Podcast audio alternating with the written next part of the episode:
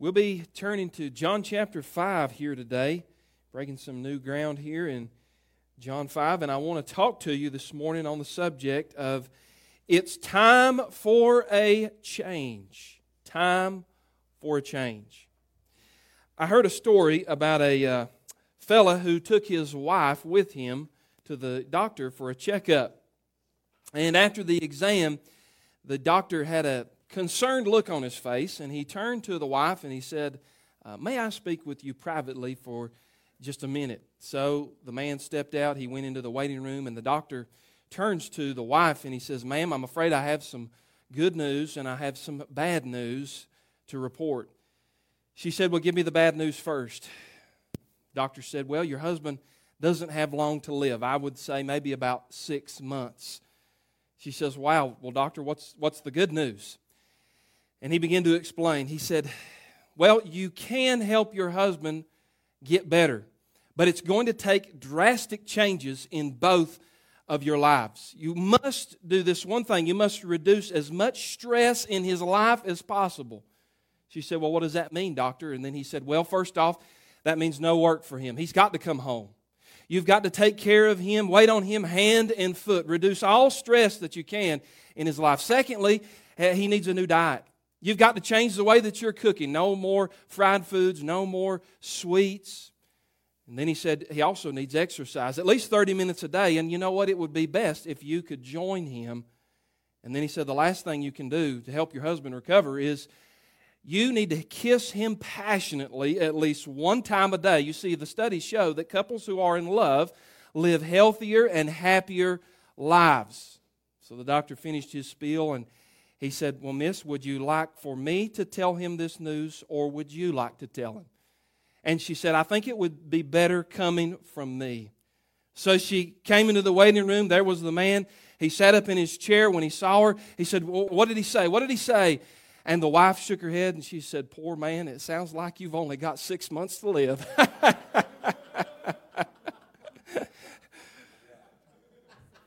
But the sad reality is that for a lot of people, listen, they would rather die than change. Most people are more comfortable with old problems than new solutions. And it's also true that if nothing changes, then nothing really changes. Change is something we usually avoid. It's scary for some because change means a step into the unknown. Change is inconvenient. It rearranges your life and turns things upside down. Change can be costly. It can be expensive to make changes. Change is also painful at times because we have to look inward and admit things about ourselves that we would rather not say is true. So we avoid change. In one of his books, Dr. John Maxwell was writing about a church that needed to change. Oh, and if you want to talk about places where change is slow, usually it's the church. He said that this congregation desperately needed a new building, but they were afraid to change. And then during the service, some plaster fell from the ceiling and hit the chairman of the deacons on the head, and that precipitated a meeting immediately after the service. They called the people together, and the following decisions were made. Number one, we will build a new church. Number two, we will build a new church on the same site as the old one. Number three, we'll use the materials of the old church to build the new one. And then number four, we will worship in the old church until the new church is built. Sounds like they weren't going to get much done there. Now in John 5, we meet a man who was stuck and in desperate need of change. In fact, he'd been paralyzed and he'd been trapped in that same situation for 38 years, stuck in the same old rut. His situation was helpless. It was hopeless until one day when Jesus came, wandered into his world, and offered to change everything with a word and a wave of his hand. I don't know what you're dealing with today, but if you would describe yourself on your situation this morning as stuck, then this message is for you. In John 5, we read about the third sign miracle in John's gospel. And I think it has many lessons to offer us today about the nature of life change. Now, I've said this before, but it bears repeating. God does not change us in order to love us. God loves us in order to change us. And Jesus changed everyone and everything around him, and yet he remained unchanged. I think it's impossible to be around Jesus and stay the same. And yet, here we have a man who's confronted with the choice of change in his life. And I don't know what you're dealing with today, but is it time for a change? Well, let's look at four vital lessons from this text, John 5, that Jesus brings when he comes to change things. Number one, I want you to see, when Jesus brings change, he confronts the circumstances.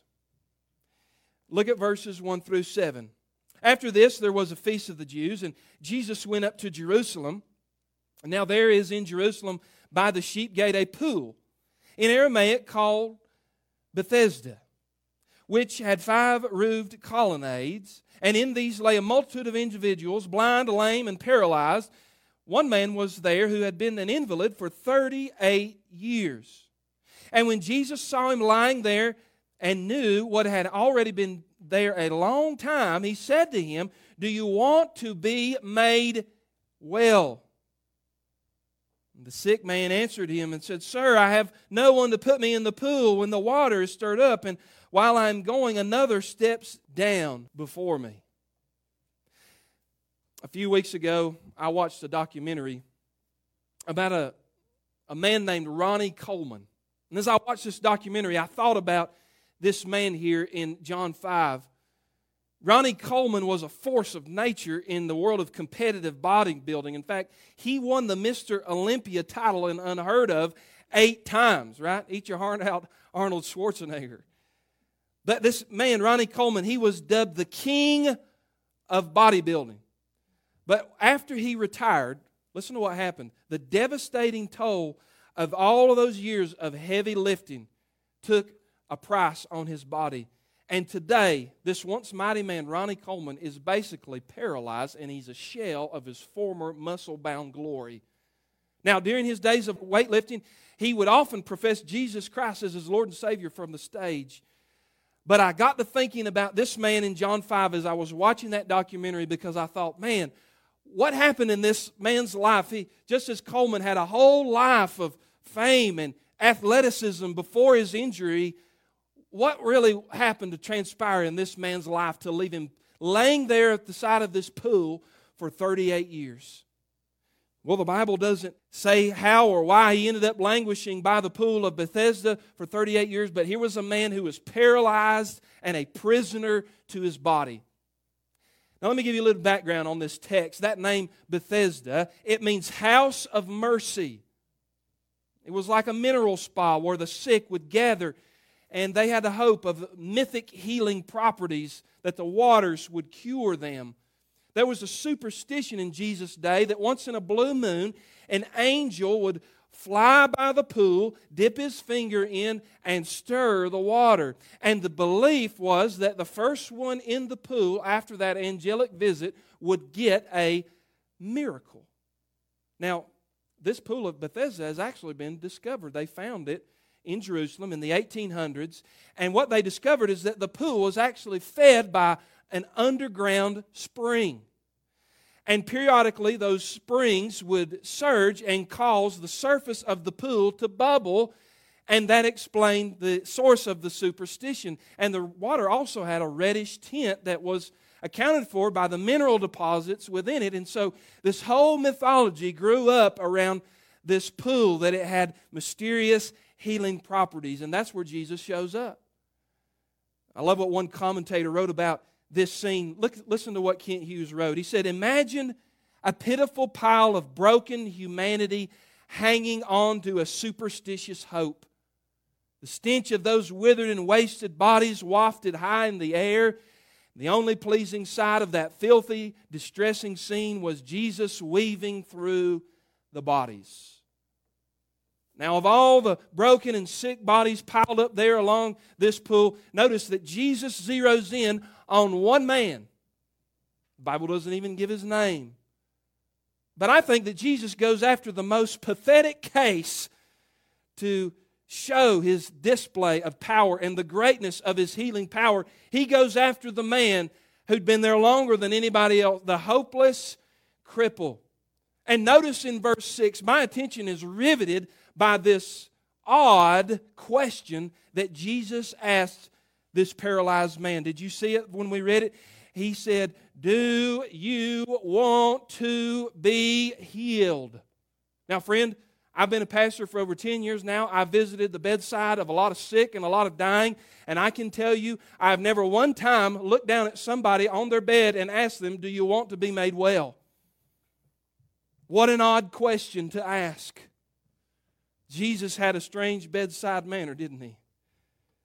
We would say, of course, yes, Jesus, I want to be healed. Why do you think I'm here?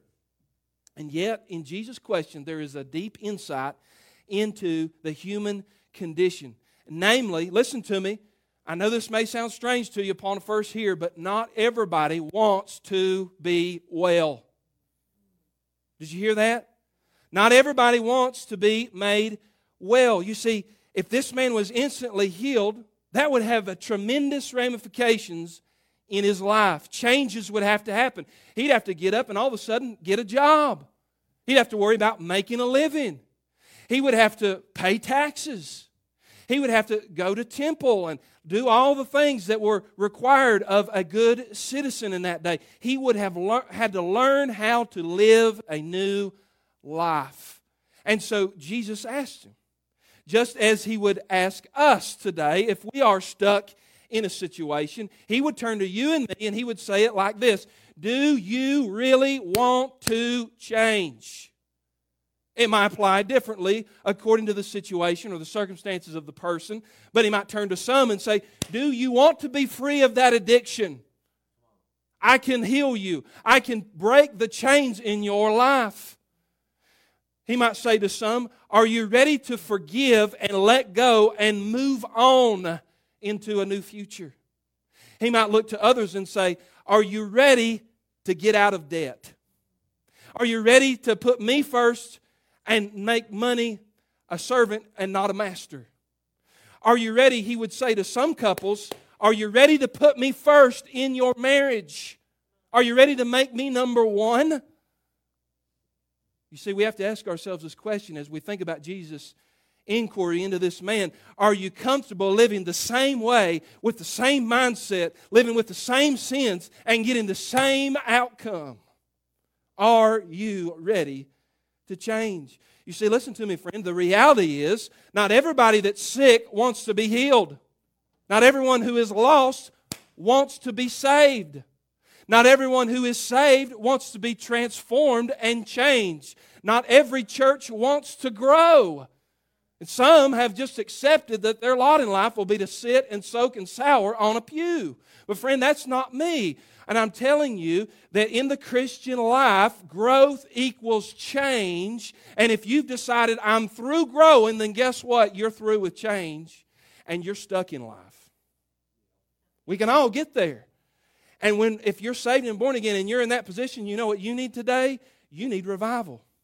If you're lost today and you don't know Christ and you're stuck, you need salvation. You say, "Brother Derek, that sounds kind of harsh. People don't want to get better. People want to stay sick." Listen, for several years, Brother Stan and I and some others in this church, we participated in a lot of homeless ministry, least of these.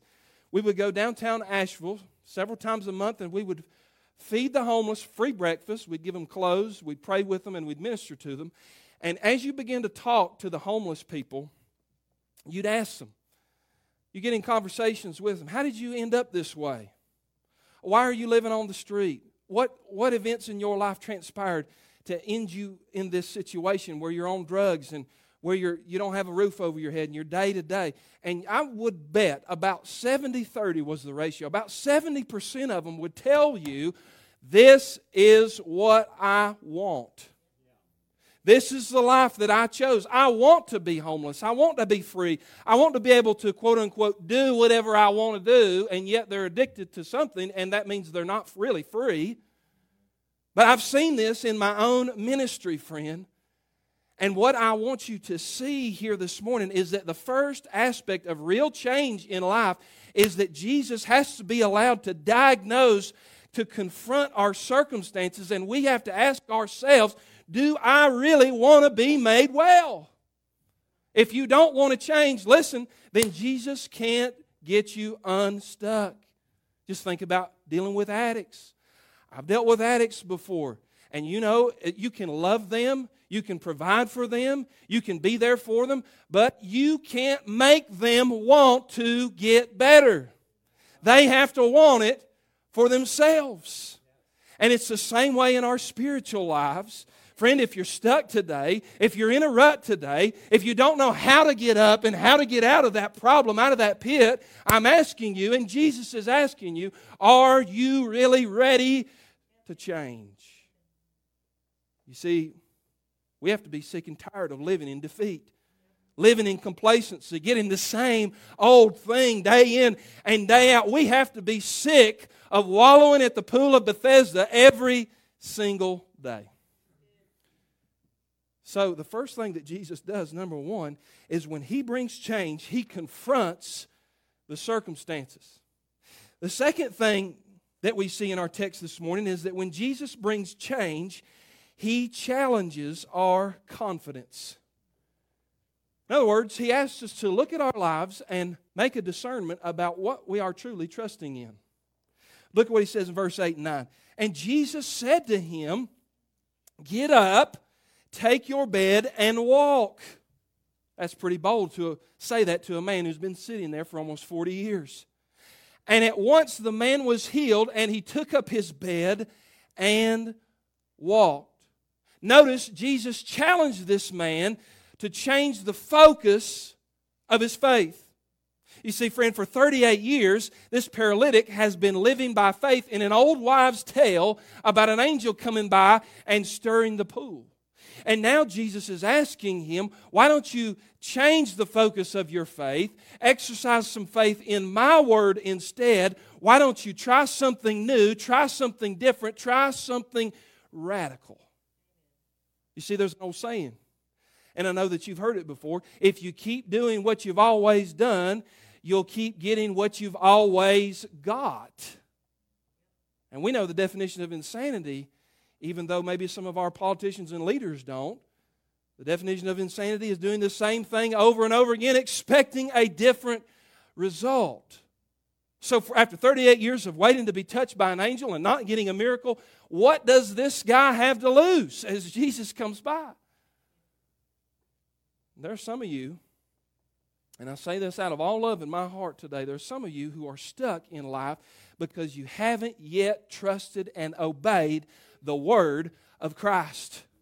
And you can't move forward in your life until you believe the Word of God and you act on the Word of God and you say, I don't know what else to do, and you haven't taken the first step of obedience yet. You see, some of us are good at making excuses too. You can say, well, preacher, I can change anytime I want to. Well, then why haven't you? Some people lay the excuse down, well, preacher, I can't change. And that may be true in some instances. You can't change. You are hopeless. You are helpless. You are broken. You're trapped in a sinful situation, and you need a chain breaker to come in and literally give you a deliverance and a miracle. Some of you have procrastinated on this thing. You say, well, you know, one of these days I am going to get involved in church. One of these days, I am going to pick up the Bible and start reading it for myself. One of these days, I am going to learn how to pray. You see, Jesus challenges our confidence. What are we really trusting in? Ourselves to get it done? A superstition, a religion, somebody else's faith? What are we trusting in? He comes along, He gives the command, and the first time that we hear it, it sounds impossible to us. I mean, think about this guy, what he's hearing for the first time. Take up your bed and walk. The first time you hear the gospel, or the first time that God speaks to your heart about a faith issue where you need to trust Him more, when you hear it, it'll sound foolish. It'll sound impossible. It'll sound unreasonable to your ears. Lord, I can't do this. Lord, I can't speak. I've got a stuttering issue. Moses said to the burning bush. He eventually came away to God's way of thinking, but we do the very same thing. And this is the nature of faith, learning to take God at His word even when it doesn't make any earthly sense to you and I. You see, faith is acting like it is so, even when it's not so, in order that it might be so, because God said so. And here's what I've learned about walking with Christ. God's commandments come with God's enablements. In other words, He's not going to ask you to do something that Him working in and through and beside you can't be done. All this man had to do, he said, take up your bed and walk, man. All he had to do was just obey Jesus. And Jesus would do everything that he could not do. Jesus rewired the synapses in this man's body so that his brain could now communicate with his legs. Jesus spoke the word, and those nerve endings and those atrophied muscles began to strengthen again. And it's interesting that I believe that as he got up, he found a supply of God's working power and God's grace and God's ability. And friend, if you would just believe the word that God has given you and act upon it, you'll find God will meet your need in a supernatural way. You see, some of us are afraid to take that first step. But notice what he says to him. Stand up, pick up your mat, and walk. That may mean something particular in your life. Stand up, what does that mean? That means take an action. Repent of some sin.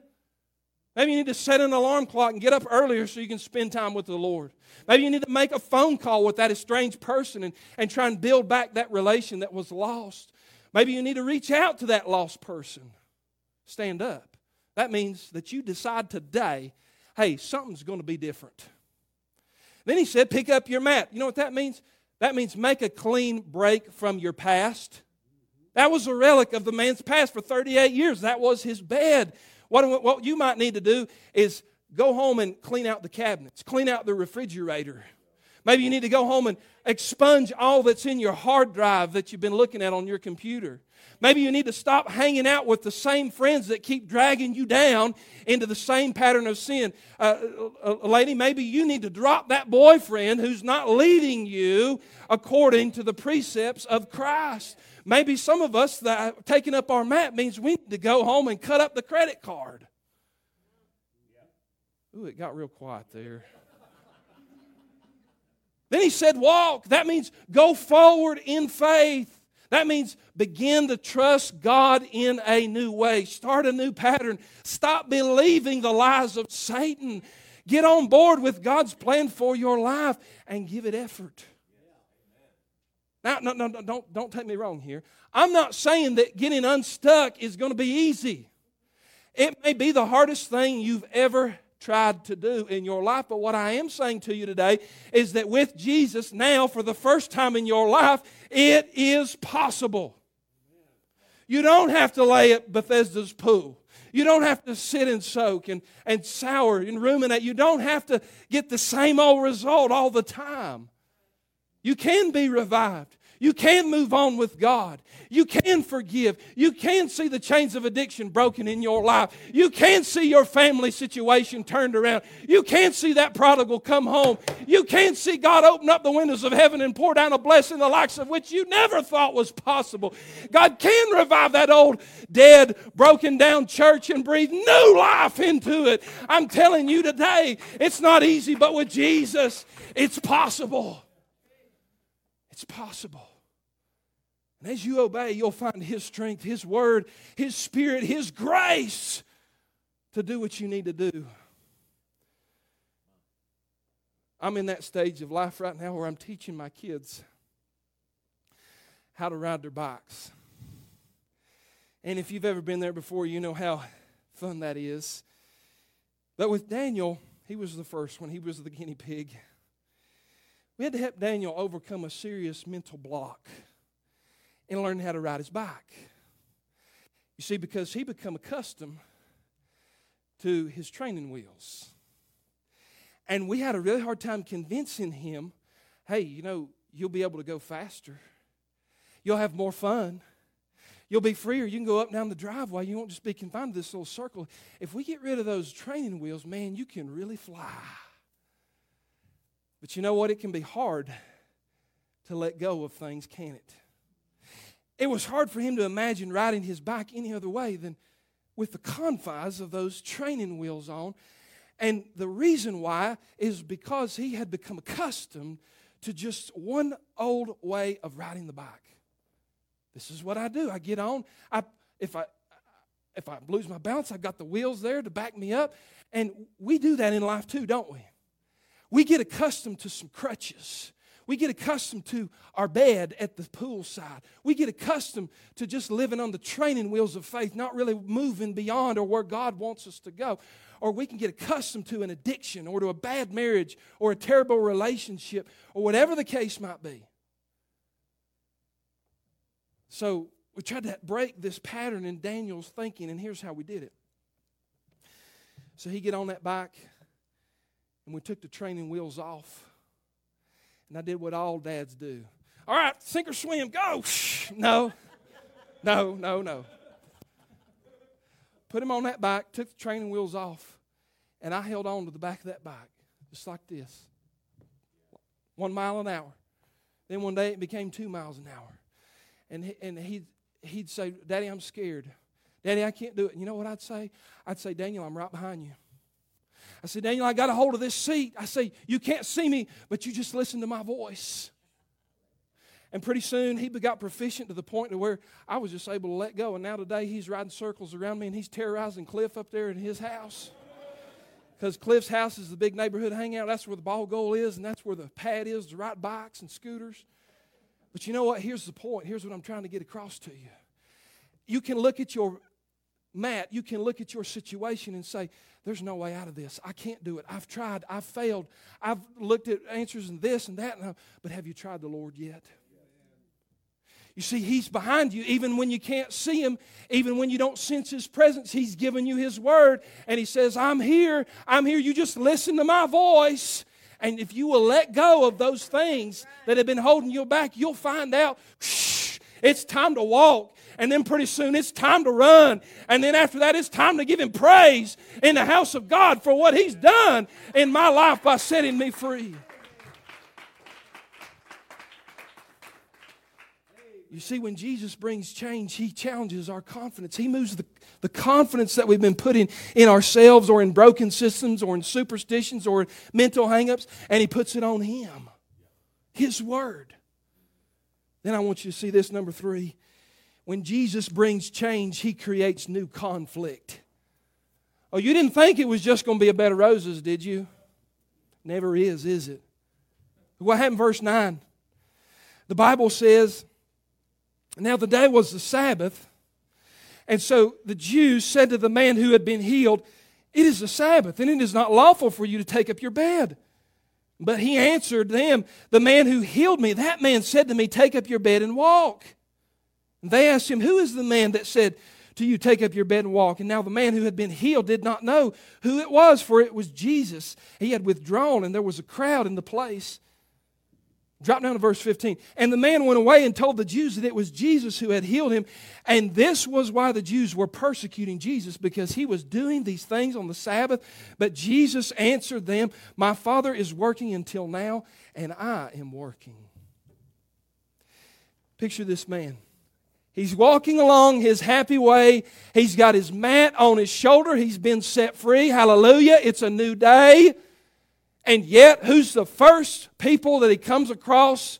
The chairman of the Cold Water Committee, the legalistic Pharisees. Rather than celebrating with this guy over a supernatural work of God, they are there to accost him.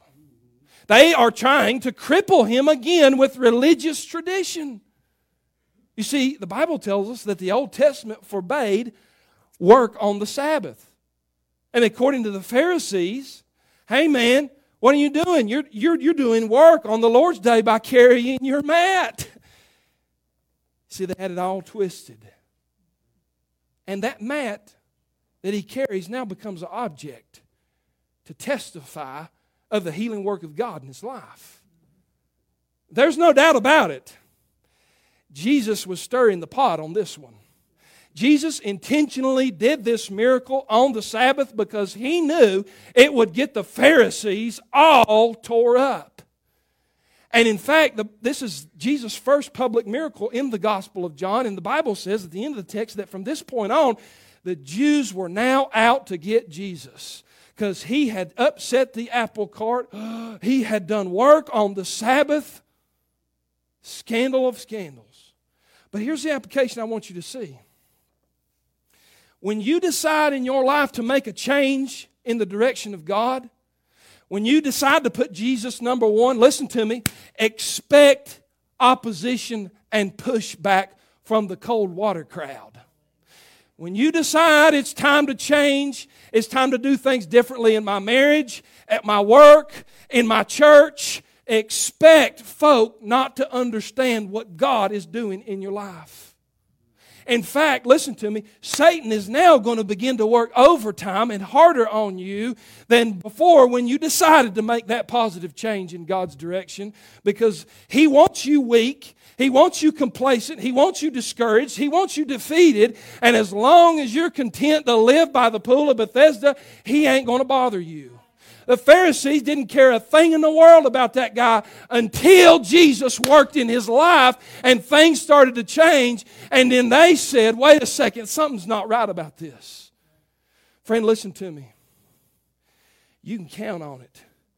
When you decide to change for Jesus, people will criticize and Satan will mobilize. The sinners won't understand the change that's taking place in your life, and the church crowd won't believe that the change is real. Sometimes that's us. We're the Pharisees, and we see somebody coming in God's house, and we know that they have a past, and we say, what are you doing here? You see, sinners will criticize, and Satan will mobilize. Don't let the conflict discourage you, friend. Because no matter what they said about his life, there's one thing that they couldn't take away and they couldn't change, and that is the encounter that he had with Jesus. And let us never be those who would come by to somebody that God has made a difference in their life and try and dissuade them from living in the change that God has given them. In fact, if you're moving forward by faith and God has changed things and Satan starts to kick up dust in your life, rejoice, because it means you're on the right path. Amen. You just keep going forward with Christ. I heard Skip Heitzig tell a story in one of his books about a racist man. Not racism in the terms that our culture uses. If you disagree with somebody today, you're either a racist or a Nazi. I'm talking about a real Nazi that... This guy was in the KKK. You know God can save people like that? Well, this fella, he was in the KKK. He met Jesus, he got saved, and he renounced the Klan. You know what happened? Did the Klansmen stand up and rejoice and have a praise God, hallelujah? No. He received death threats from his former Klan members. And then when he joined a church, he got the evil eye from church members who knew about his past. Well, here's what happened to this man. The church he joined was planning a mission trip to Africa. And this former Klansman signed up to go. Oh my, what are we going to do? They probably thought the planning committee. When the church arrived in Africa and they got the medical tent set up, they were doing medical missions. This Klansman pulled something out of his suitcase. You know what it was? It was his old Klan robes. In Africa! Church people said, whoa, whoa, whoa, whoa, whoa, what are you doing? You can't bring that out here. Man said, God changed me, and God spoke to me as I was packing my suitcase. God told me what to do with these. He said, I've been trying to figure out a way that I can use these for God's glory, and God told me, and I finally figured it out.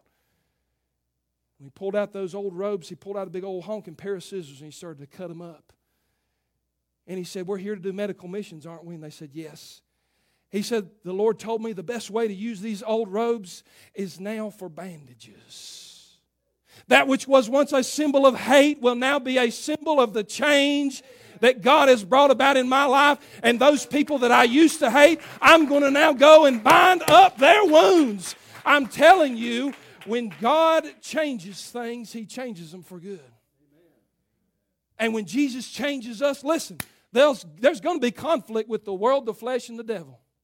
When you make that change, there's some folk going to question you and say, I don't know if this is really real. But they cannot deny the results.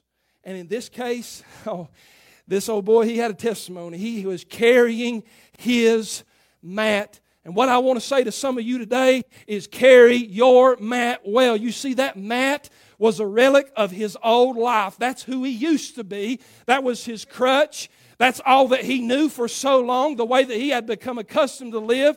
And some of you have got a past. You've got a mat. You know why God gave that to you? To carry it around, not proudly, but to carry it and say, look, this is who I used to be. This is the way I used to think. Here's the crowd I used to go with. I used to be the deadbeat dad. My crutch was the drug addiction. I used to be the person stuck in the pit of addiction and depression. I used to be the pornographer. I used to be the racist. I was angry at everybody. I used to be. But you know why God gave him that mat? To carry it around so that it would give way to the message and give way to the opportunity to tell people about what Jesus had done in his life.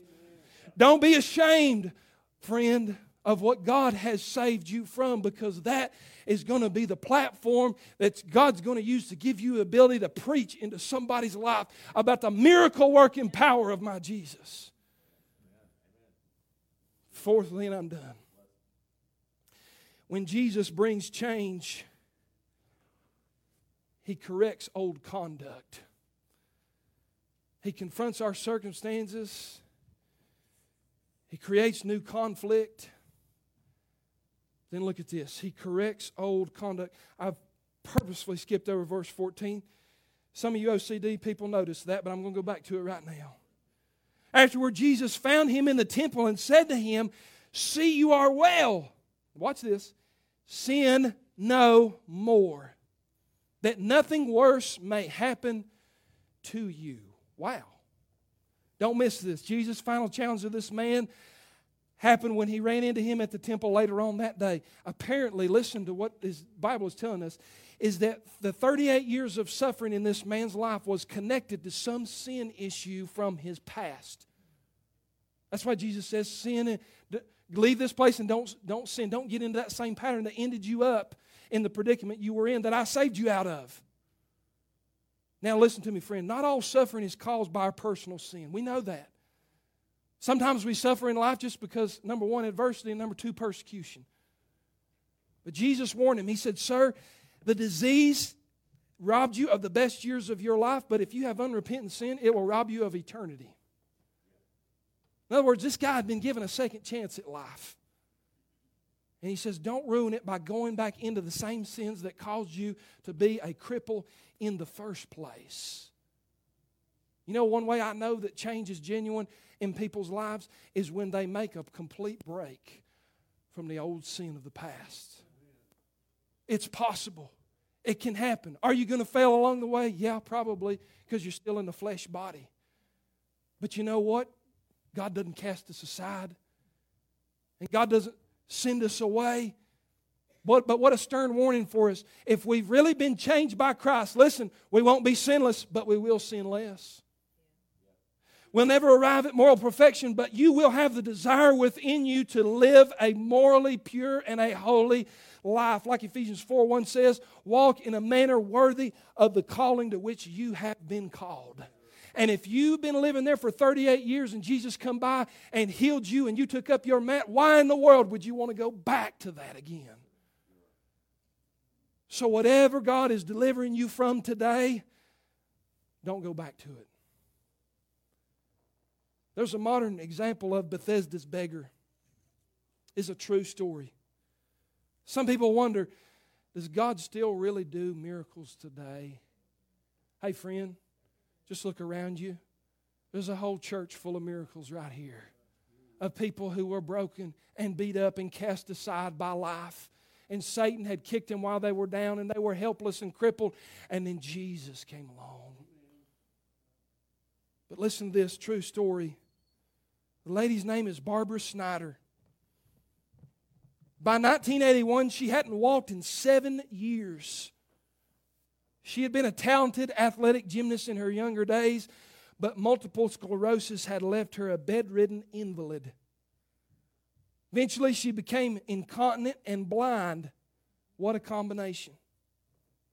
She was given a tracheotomy and 6 months to live, and her surgeon, a man named Dr. Harold Adolf, called her, listen to this, quote unquote, one of the most helplessly ill patients I ever saw. Her condition worsened, and so a friend called the Christian radio station in Chicago, Illinois, to request listeners to begin to pray for Barbara Snyder. 450 listeners personally wrote her to tell her, "We're praying for you." Barbara's aunt got those letters and brought them to her bedside on a Sunday, July 7th, 1981.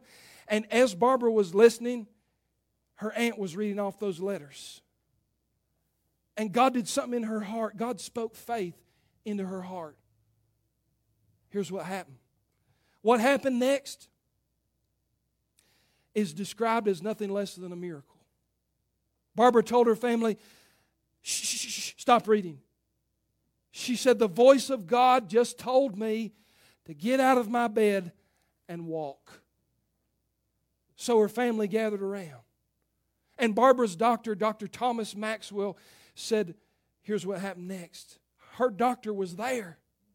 Barbara jumped out of bed and removed her oxygen. She started standing up on legs that hadn't supported weight in 7 years. Her vision was instantly cleared up to 20/20. Her crumpled up arthritic hands and feet were working perfectly. This was the doctor's report. That night, Barbara only wanted to go to one place, the church. She attended a worship service at Wheaton Wesleyan Church, and the meeting began. The pastor began taking up prayer requests.